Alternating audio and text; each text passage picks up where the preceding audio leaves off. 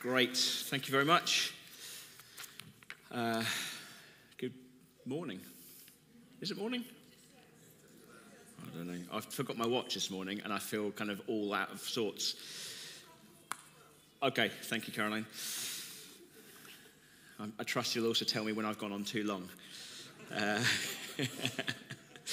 uh, just before I get into this, just to give you some feedback, it's very much linked to what I'm speaking about today. But um, last week we held a special offering for our family, our church family in Kathmandu towards their building project to try and get them over the line in terms of getting this building completed and moved in and all the rest.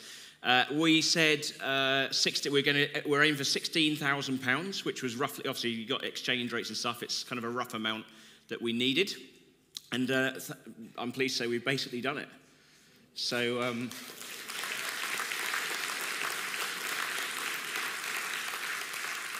uh, the last count yesterday was £15,780, which is amazing, absolutely amazing. And uh, you can, of course, still give to it today if you want, um, but we're not going to be continuing with that offering. It was a one off special offering, and um, I've had messages this morning from Jen and Amos. Uh, they're both so grateful, thankful, and uh, yeah, thank you for your generous giving to help uh, our brothers and sisters who have a lot less than we do. And uh, we trust this is going to be a major, major milestone in the history and the ongoing story of that church that will see the kingdom advance in Nepal. So thank you very much for your generosity. It's, uh, it's amazing. So, last week I spoke about unity, and uh, it was part of Vision Sunday. Spoke about the importance of unity and pursuing unity if we're going to keep moving towards that vision that God has for us because probably more important than where God is leading us, that's important. It's good to know, it's good to have a picture of that. But probably more important than where God is leading us is who we are on the journey. What kind of people we are as the people of God. What are our values? Are we growing? Are we growing in maturity, in love for Jesus? Are we becoming more and more like Jesus? And uh, one key value for us, a core value for us as the people of God, is generosity generosity in every area of life. So, this is the start of a seven week series called Gospel Driven Generosity. Um, now, it's not seven weeks all about money, um, you might be relieved to know. But of course, clearly, how we handle money is a really important part of generosity, and it will feature later on in the series. But generosity is, is far more radical, far, far more radical than that. And that's what we're going to be looking at is is a radical generosity. That's what we're going to be speaking about through this series. Radical generosity that runs so deep within us that it permeates every part of who we are, every area of life, everything that we do. Because you can appear to be generous financially, but still be pretty fundamentally ungenerous, actually. Not to be radically generous, because radical means root. It's at your root, at your very core, radical generosity. You can give a lot of money away and still not be radically generous and even actually be ungenerous. So today we're going to look at a couple of things as we kick off this series. Uh, and then we'll be resuming the series actually in a couple of weeks because next week we've got baptisms and dedications, another brilliant morning. Uh, and then we'll be resuming this series after that. So I'm kicking it off today to look at a couple of things. First is what is radical generosity? What does that look like? And then, secondly, how do we become radically generous? How do we get hold of that? So, the aim today is really to lay a bit of a foundation for us to stand on for the rest of the series as we look in more depth in future weeks at specific areas of generosity. And we're going to look at a passage in Luke, Luke chapter 18. And it might not be immediately obvious how this links to generosity, but hopefully it will become clear as I go on. So, Luke 18, and from verse 9. To some who are confident of their own righteousness and look down on everybody else, Jesus told this parable. Two men went up to the temple to pray, one a Pharisee and the other a tax collector. The Pharisee stood up and prayed about himself God, I thank you that I am not like other men, robbers, evildoers, adulterers, or even like this tax collector. I fast twice a week and give a tenth of all I get. But the tax collector stood at a distance. He would not even look up to heaven, but he beat his breast and said, God, have mercy on me, a sinner. I tell you that this man, rather than the other, went home justified before God. For everyone who exalts himself will be humbled, and he who humbles himself will be exalted. So, in verse 10, Jesus straight away introduces these two characters, and they're very, very deliberately chosen by Jesus. He introduces a tax collector and a Pharisee. Straight away, when the crowds heard that, they would have certain preconceptions in their minds, certain assumptions about these two men would have come into their minds. So, tax collectors were hated, like really hated. Uh, it's probably never been the most popular uh, profession, I'm guessing, in any point in history, but here they are truly hated because they were seen as uh, collaborators with the Roman oppressors. You know, they're seen like that. They're, they, they, they're greedy, they cheat people, they skim money off the top, keep it for themselves. They are seen by society as the scum of the earth, right? Parasites. They're truly low. So straight away, people hear tax collector and they're thinking of a certain kind of person.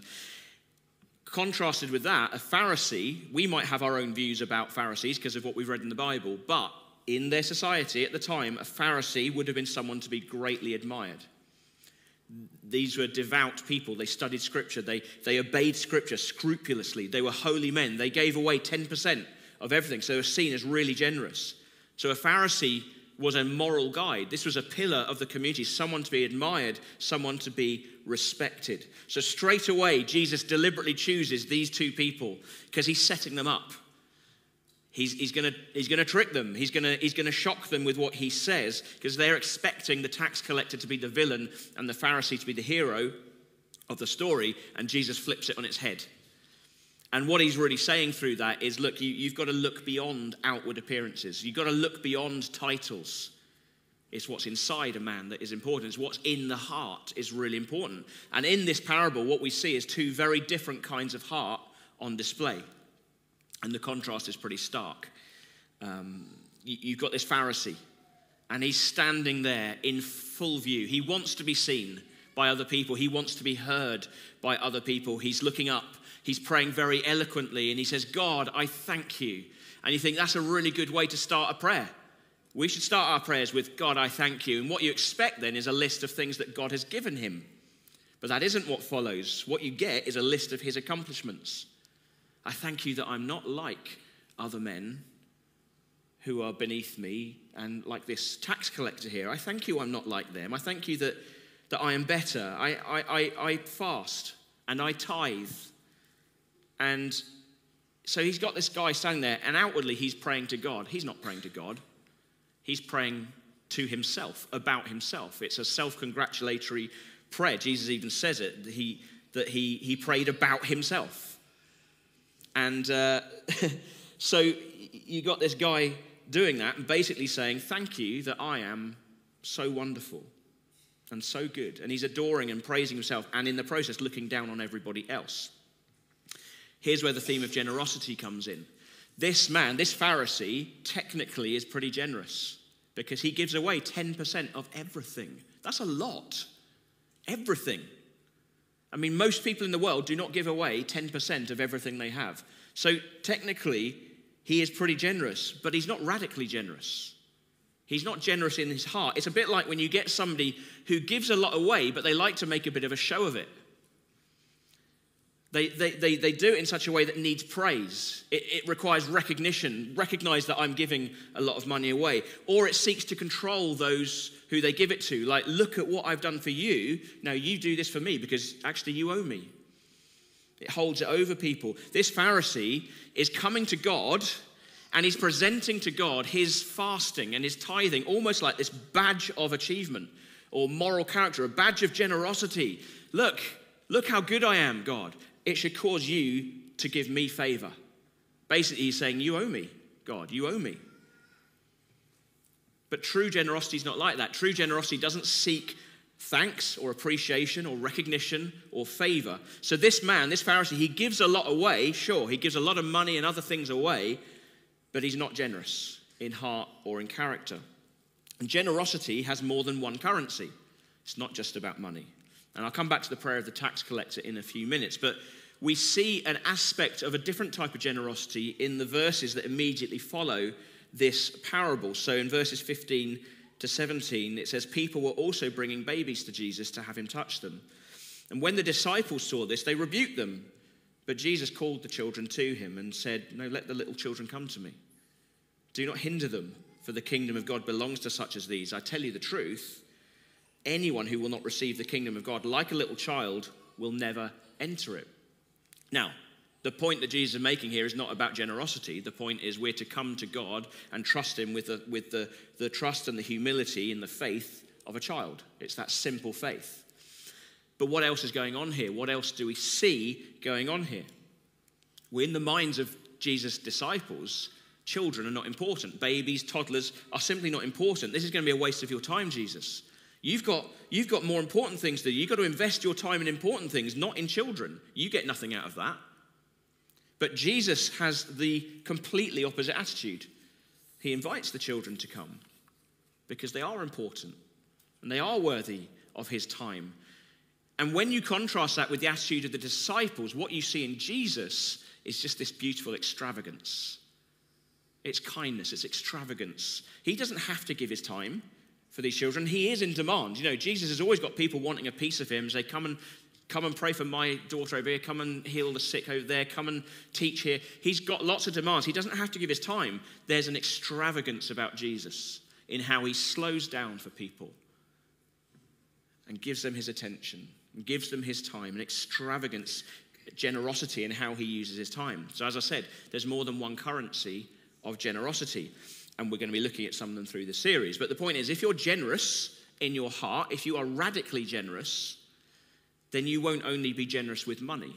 You will be generous with money, but not only with money, you'll be generous in all currencies of generosity. So let me give a few examples of what that of, of these different currencies. So you might be really happy to give money to a good cause, to support those who are less well off than you but you don't want to be personally involved with them. You don't want to actually have to get up close and get to know these people and encounter people in very challenging life circumstances, very different lives to you, because it doesn't feel comfortable. And, you know, seeing their circumstances. And it means you kind of got to give out emotionally. You've got to get emotionally engaged and involved with people. And that is not you. That is not what you want to do. So you want to keep a distance. So every, every um, time we have a gift day, we give really, really generously as a church. We give into our Hope Fund, which supports ministries like King's Table and CAP and Azalea. CAP is Christians Against Poverty. And that is great. Please keep doing that. Please don't back off giving generously to those things. But the little challenge in it really is well, are we also willing to get our hands dirty and give time and get emotionally involved with people? The point being that the amount you give is not the only measure of generosity. It's one measure, certainly, but it's not the only measure of generosity, even if you do give very generously. Another currency would be hospitality. Hospitality, your, your home, your, how you use your home. You, you'll give generously, financially, but you don't really want anyone spilling coffee on your rug and invading your space because that's your private space, that's your sanctuary. Time, is another currency, like we saw with Jesus and the children. We can become very, very protective of our time, sometimes rightly so. We need rest, and we rest in different ways. So we are to steward our time wisely, just as we are to steward money wisely. But that can very easily become an excuse for lacking generosity. Oh, I'm stewarding my time wisely. It can so easily flip over into it's just an excuse to lack generosity. It's my time. You know, and I resent anybody trespassing on that territory. Why? Because that's the thing that I really value. That's the thing that I want to hold on to and protect. And um, I was challenged on this a bit relatively. It was a few months ago, uh, walking through the Eden Centre out there, and um, there was a lady there doing a survey. You know, they stand in the middle, and you can see they're trying to get your attention. And my natural response is to kind of go as wide as I can and sort of keep looking ahead, or you take your phone out and you're like, you know. Um, and I was, I was about to do that with this particular lady, and I just suddenly thought, no, no, stop. Just stop. Because actually, it's a miserable job, because nobody wants to talk to her. So I thought, I'm going to stop and I will talk to her, and um, answered her questions, got into conversation with her. Turns out her name was Heather. She was in her 80s, which I was, you wouldn't have known that she was in her 80s. Uh, she was doing this job to remain active, to be out there speaking to people. She lived in Hemel Hempstead, uh, so she was only coming to Wycombe for a day trip.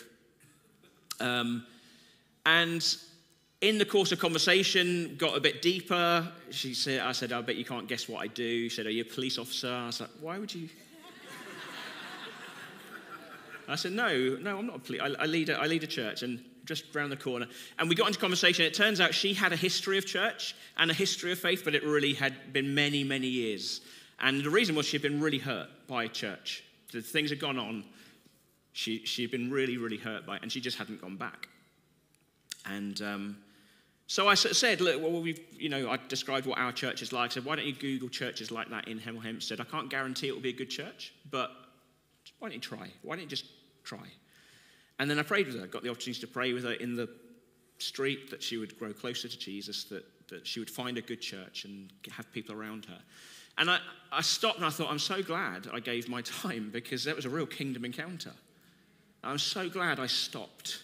Now, lest you think I am something that I'm not very holy and courageous. It's like I, I, I, I very rarely do that.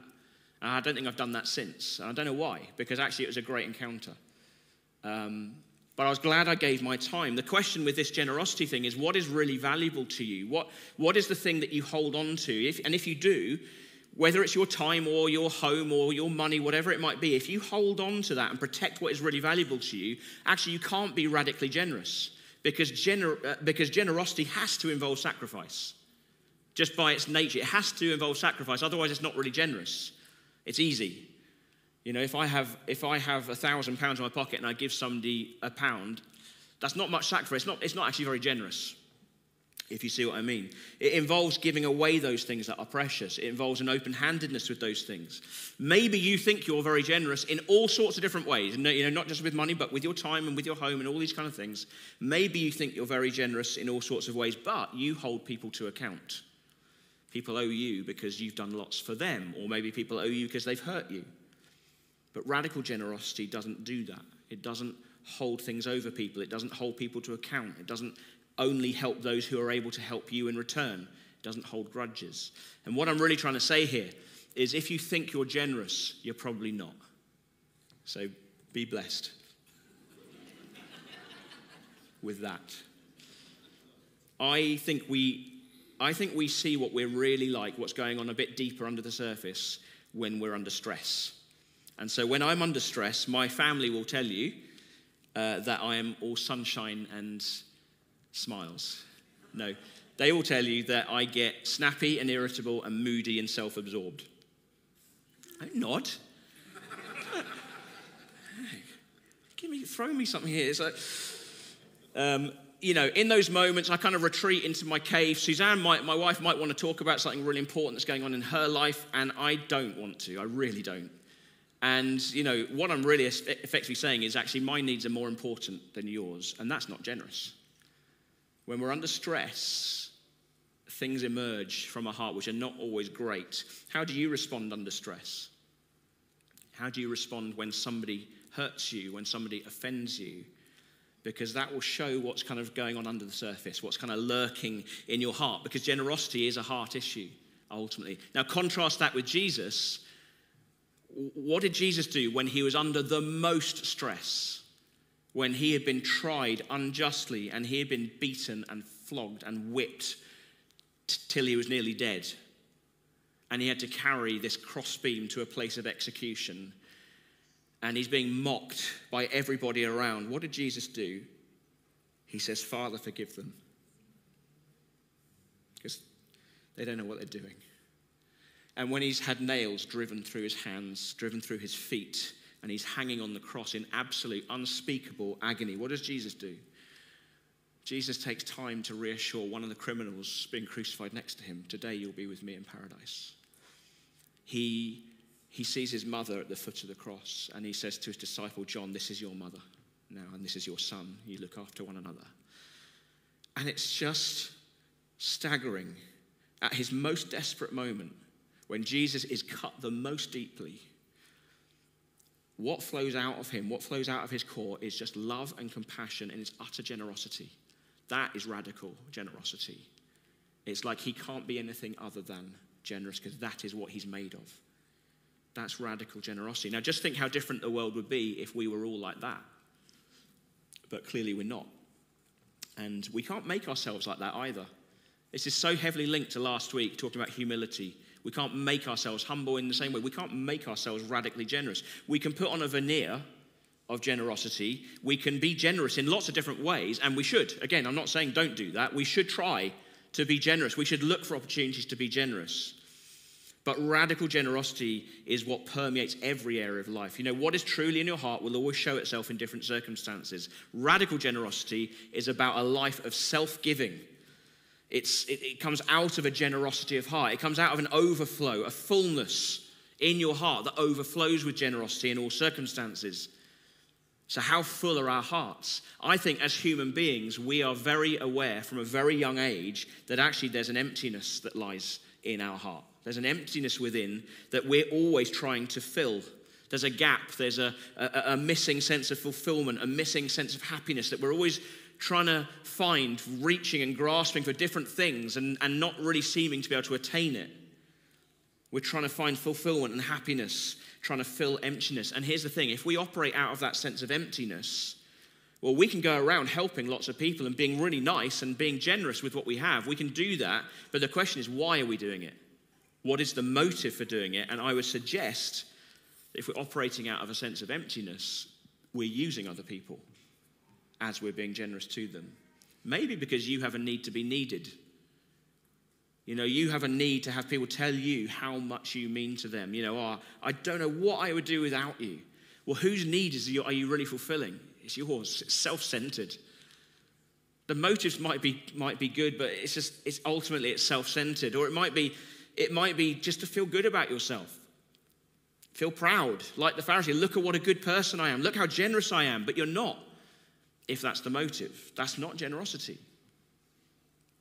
So, how do we become radically generous? Because I've just painted a bit of a bleak picture of that, haven't I? How do we become radically generous? Well, this is where we come back to the tax collector's prayer. So, with the Pharisee, we have somebody there who technically is really generous. Outwardly, he's generous, but actually, he's fundamentally ungenerous underneath in, in his heart. But in the tax collector, we have someone who technically is greedy, cheats people. But as we'll see, there's something going on in him that will make him generous, that will make his heart generous. Because, in stark contrast with the Pharisee, this tax collector, he stands at a distance. He doesn't want people to see him, he's not drawing attention to himself. He's ashamed. He, he, he comes he feels unworthy. His eyes are downcast. He feels a deep sense of shame about his sin, about how he's living his life. He's beating his chest. There's a sense of despair and desperation in him. There is no hint of self congratulation like we see in the Pharisees' prayer. There's no sense that God should be obligated to him in some way. He comes empty handed, the tax collector comes empty handed before God, and he prays this very simple prayer God, have mercy on me, a sinner. And he's asking for God's generosity towards him. That's what he's really asking for. He's saying, I don't deserve anything from you. You don't owe me anything. I am a sinful man. I know that. But please have mercy. Please have mercy on me. He's asking God to be generous towards him, to give him something he doesn't deserve. He's asking for his mercy. He's asking for his grace. He sees the emptiness that lies within. He knows he's been trying to fill that emptiness in all the wrong ways.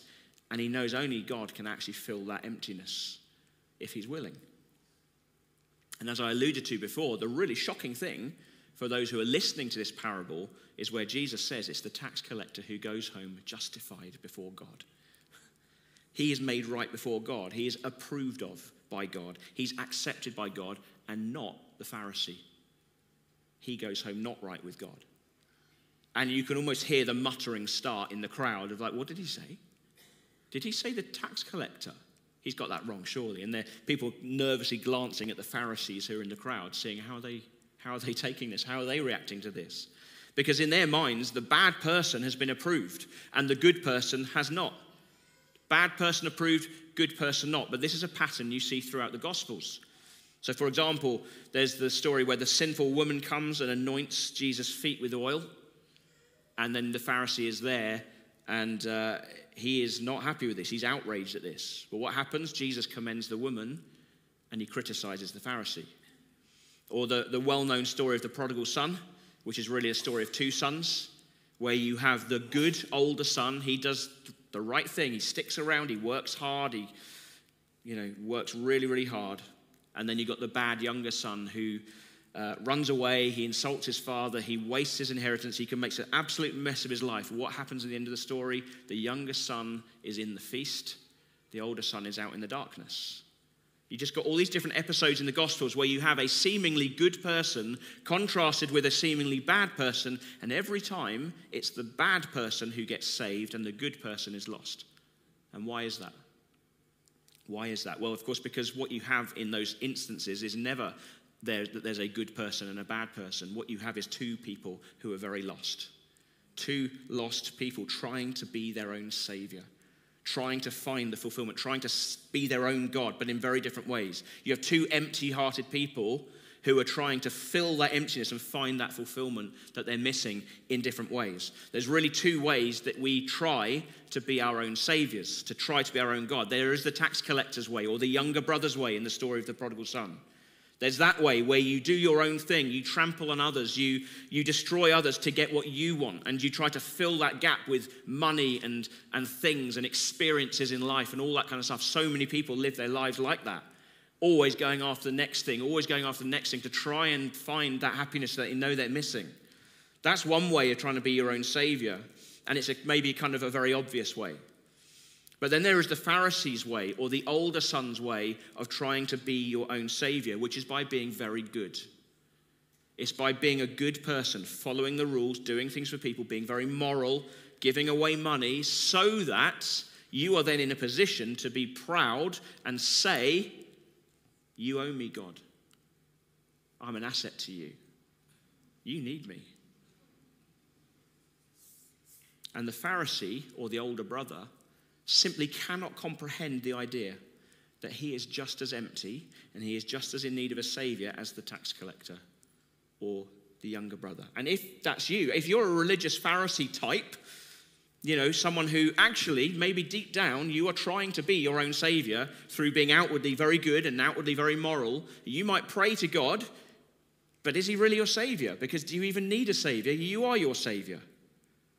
You think you're, you think you're good enough? Then you're, you are your savior. Because you're a good person, not like criminals, not like people who do bad stuff, not like those people who are beneath me. And that is really the mark of being a Pharisee that you consider others to be beneath you, that you look down on people. It's self righteous, it is, it is superiority, it's pride.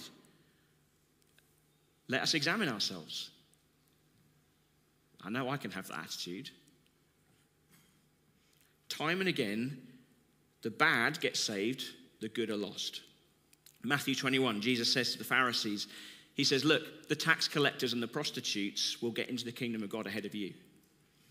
Now, he's not saying it's good to, to, to, live your life in this way, or it's good to be a tax collector, or it's good to be a prostitute. And he's not saying that there is no hope for the Pharisees either.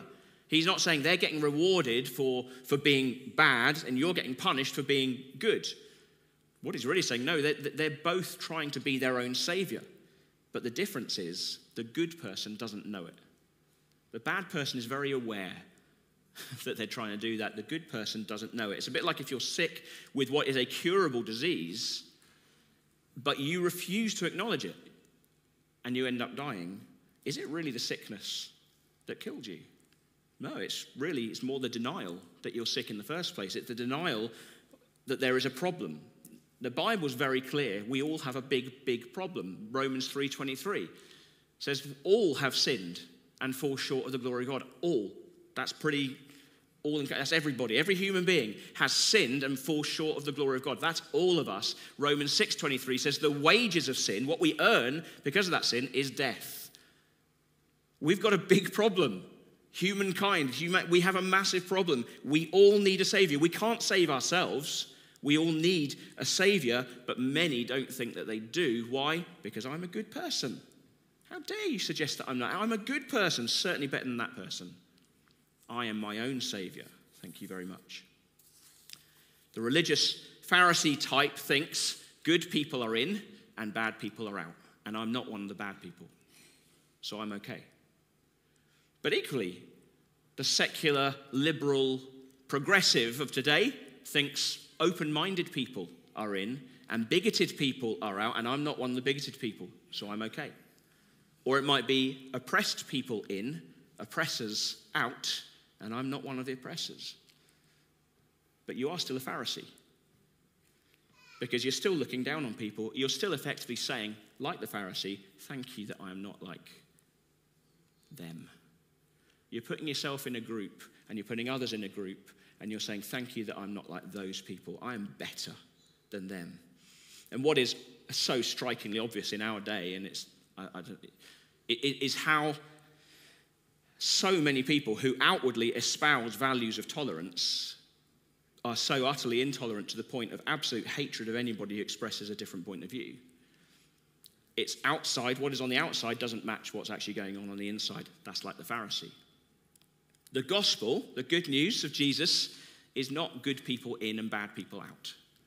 And the gospel is not open minded people in and bigots out, or oppressed people in and oppressors out. No, the gospel is the humble are in and the proud are out. The humble are in, the proud are out. Jesus says in verse 14 that everyone who exalts himself will be humbled, but everyone who humbles themselves will be exalted. Or Brennan Manning, the author, puts it like this He says, Jesus comes not for the super spiritual, but for the wobbly and the weak kneed who know they don't have it all together and who are not too proud to accept the handout of amazing grace. The humble are in, the proud are out. And humility isn't a virtue that you can use to earn salvation either. It's simply what you become when faced with the presence of God. When you are faced with the holiness of God and it exposes everything that is wrong in you. And I've shared this many times before, but that's how I encountered God when I was 17 for the first time, just encountering Him in His holiness and outwardly decent person, inwardly mired with sin. And I saw it in that moment. I just saw the, the darkness of my heart. And at the same time, experienced the most amazing love of God. And that's been my experience on several occasions since as well. See, when you come into the presence of God, that's what happens. You see yourself as you really are, and it's quite sobering. If the Pharisee in this parable was really praying to God, if he was really in God's presence, he would not be able to pray a prayer like this. He just simply wouldn't be able to pray that kind of a prayer. It's a bit like Isaiah, the prophet Isaiah in the Old Testament. He was seen as the most righteous man of his generation. You know, he was recognized as being righteous. And yet, when he came into the presence of God, he saw this vision of God in the temple, filling the temple, and he encountered the holiness of God. He's just totally undone. And all he can say is, Woe to me, woe to me. I am ruined. I'm a man of unclean lips. He's aware. It's a bit like Peter, Jesus' disciple, when Jesus does that miracle where he says, Look, cast your nets on the other side. And they've been fishing all night, and Jesus comes along and he says, Cast your nets on the other side. And they bring in this enormous haul of fish, this incredible miracle. And it's like in that moment, Peter, he knows he's in the presence of the divine something clicks in him. He knows, and he, he says to Jesus, Get away from me, Lord. I am a sinful man. It's like he, he, he encounters the holy and he suddenly becomes aware of himself. And he can't be in the presence of Jesus because holiness and sin don't mix. Get away from me, Lord, I'm a sinful man. This tax collector comes before God and he says, God, have mercy on me, a sinner. And he's not just asking for sympathy here, he's not just asking, you know, let me off, please, go easy on me, God.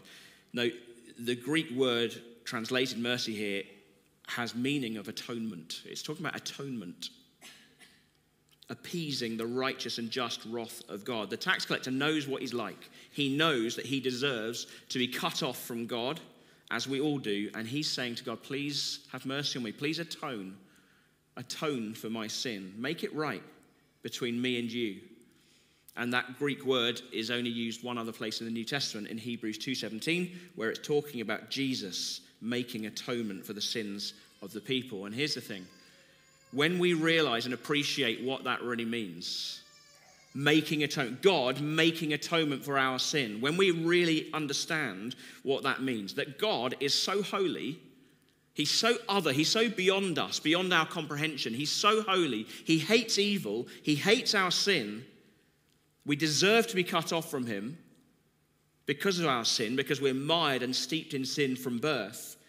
But he came as a man. He took on flesh. He gave up everything, right through to being tortured and killed on a cross. I mean, if you just consider the absolute absurdity of this, God Himself taking on flesh, making Himself killable.